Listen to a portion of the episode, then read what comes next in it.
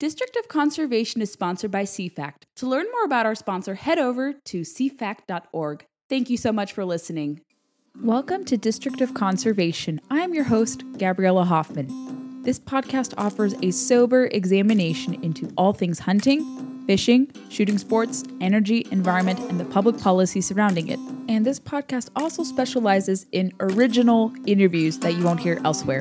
Here's what I have for you today. I may be on vacation, but I am not stopping with delivering you guys the latest in conservation and energy news. I wanted to bring your attention to a very interesting development from the United Kingdom if you haven't seen it already. We're not limited to covering the United States. I think it's important to look elsewhere across the globe and see how policies that are being rescinded or perhaps adopted affect us here at home. I think a lot of states like California, which is currently in an energy crisis. It cannot keep up with the grid because of this transition away from fossil fuels and adoption of electric vehicles.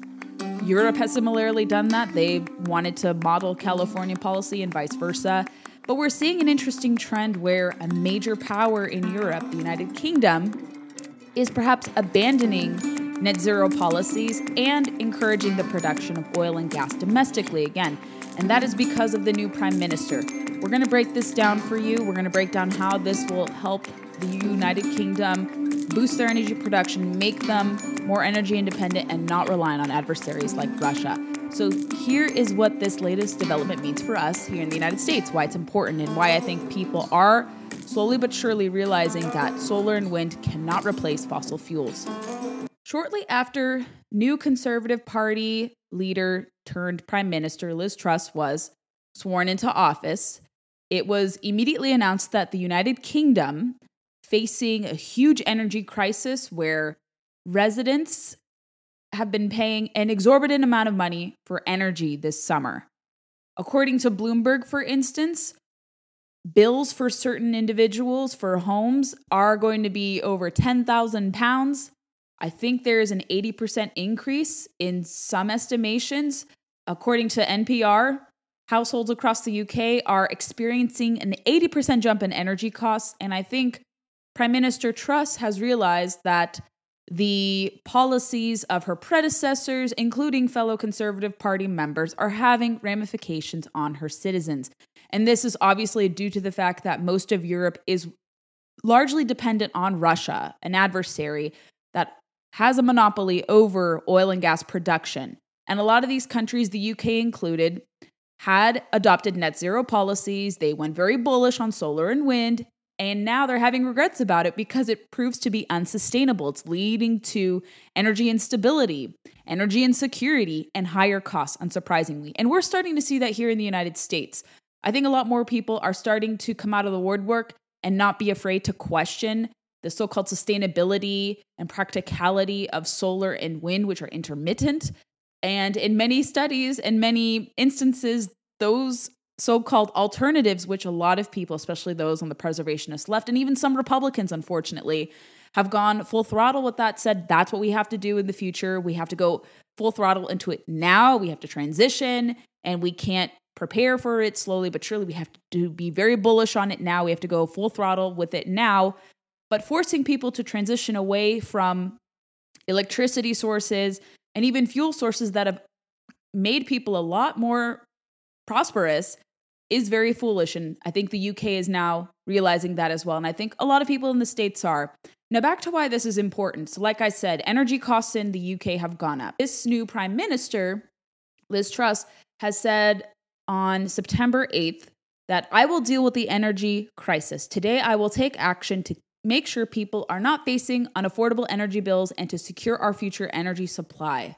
And that is from a tweet. And then she follows up by saying the following. She put actually a very nice graphic. I think if politicians abroad and here in the United States did this to contextualize things better or to expose bad policy, you can win more people and you can prove that you're genuine and you're not, obviously, trying to jip people. So she adds in another tweet, this was dated September 9th, or September 8th, rather. I am ending the short term thinking on energy once and for all. I'm acting now so people and businesses are supported with the new energy price guarantee. I will tackle the root cause of the issue by boosting domestic energy supply to ensure we're not in this position ever again. And she lists several points, three main points support for you and your family under this energy price guarantee. Saving the average UK household £1,000 a year, a typical household will pay no more than £2,500 per year over the next two years. A new six month scheme to limit energy prices for businesses and public sector organizations. And the tagline reads Securing energy supply for the long term, negotiating long term contracts for cheaper prices, and new opportunities for UK oil and gas production. And that comes to the ban on fracking that was instituted in 2019 being revoked. So, why was a fracking ban enacted in the first place? This came about in November 2019. The government has halted fracking in England with immediate effect in the watershed moment for environmentalists and community activists, read The Guardian. And they say that the decision draws a line under years of bitter opposition to the controversial extraction process and a major victory for green groups and local communities.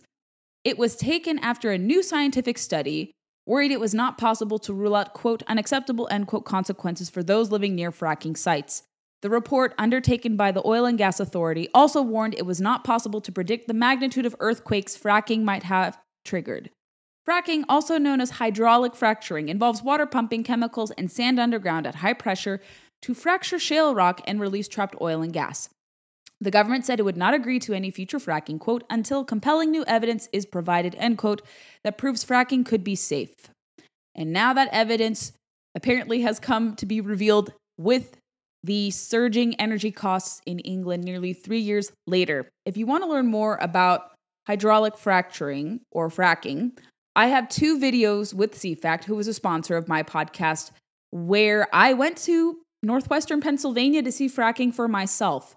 Fracking does not lead to earthquakes. That's a complete illusory correlation. That's a complete nonsensical point. It's not founded in any supporting evidence whatsoever. You'll learn that the frackers that we interviewed care very much to uphold environmental standards and that they don't want to destroy their surroundings. So I have two videos.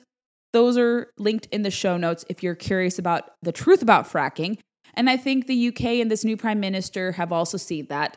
This study that came out nearly three years ago is unsubstantiated. It's just one study. You shouldn't base your policy decisions on one study. You have to cross examine things and get different assessments because one conclusion may be one thing, another conclusion may be another. You need second opinions. You should also apply that to different scientific opinions. You shouldn't just base policy decisions on one, let's say, negative study that says you have to halt processes altogether because there are different experiences and, and there's different evidence showcasing that fracking can actually be, be done very safely. That goes very well here in the United States. And so I'm reading from Sky News about the fracking ban being lifted as part of the new prime minister's plan. The UK obviously banned it, including the Conservative Party, over fears that it would lead to earthquakes. Again, no evidence of that if you examine fracking in the full picture. And she says that it will enable developers to seek planning permission for fracking and get gas flowing as soon as six months. That's actually pretty quick. Uh, Liz Truss said, I think, as part of her platform, far from being dependent on the global energy market and the actions of malign actors, we will make sure that the UK is a net energy exporter by 2040. That means drilling domestically for oil and gas. That's what we were doing here in the United States before President Biden came to office.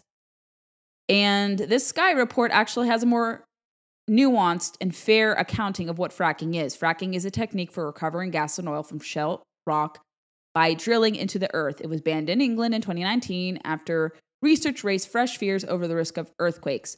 The Conservatives' manifesto said the party would not support fracking, quote, unless the science shows categorically that it can be done safely, end quote. Miss Truss said it would only be allowed where there is local support for it. Georgia Whitaker, an oil and gas campaigner for Greenpeace UK, said there has been no change to the science since the pledge was made three years ago.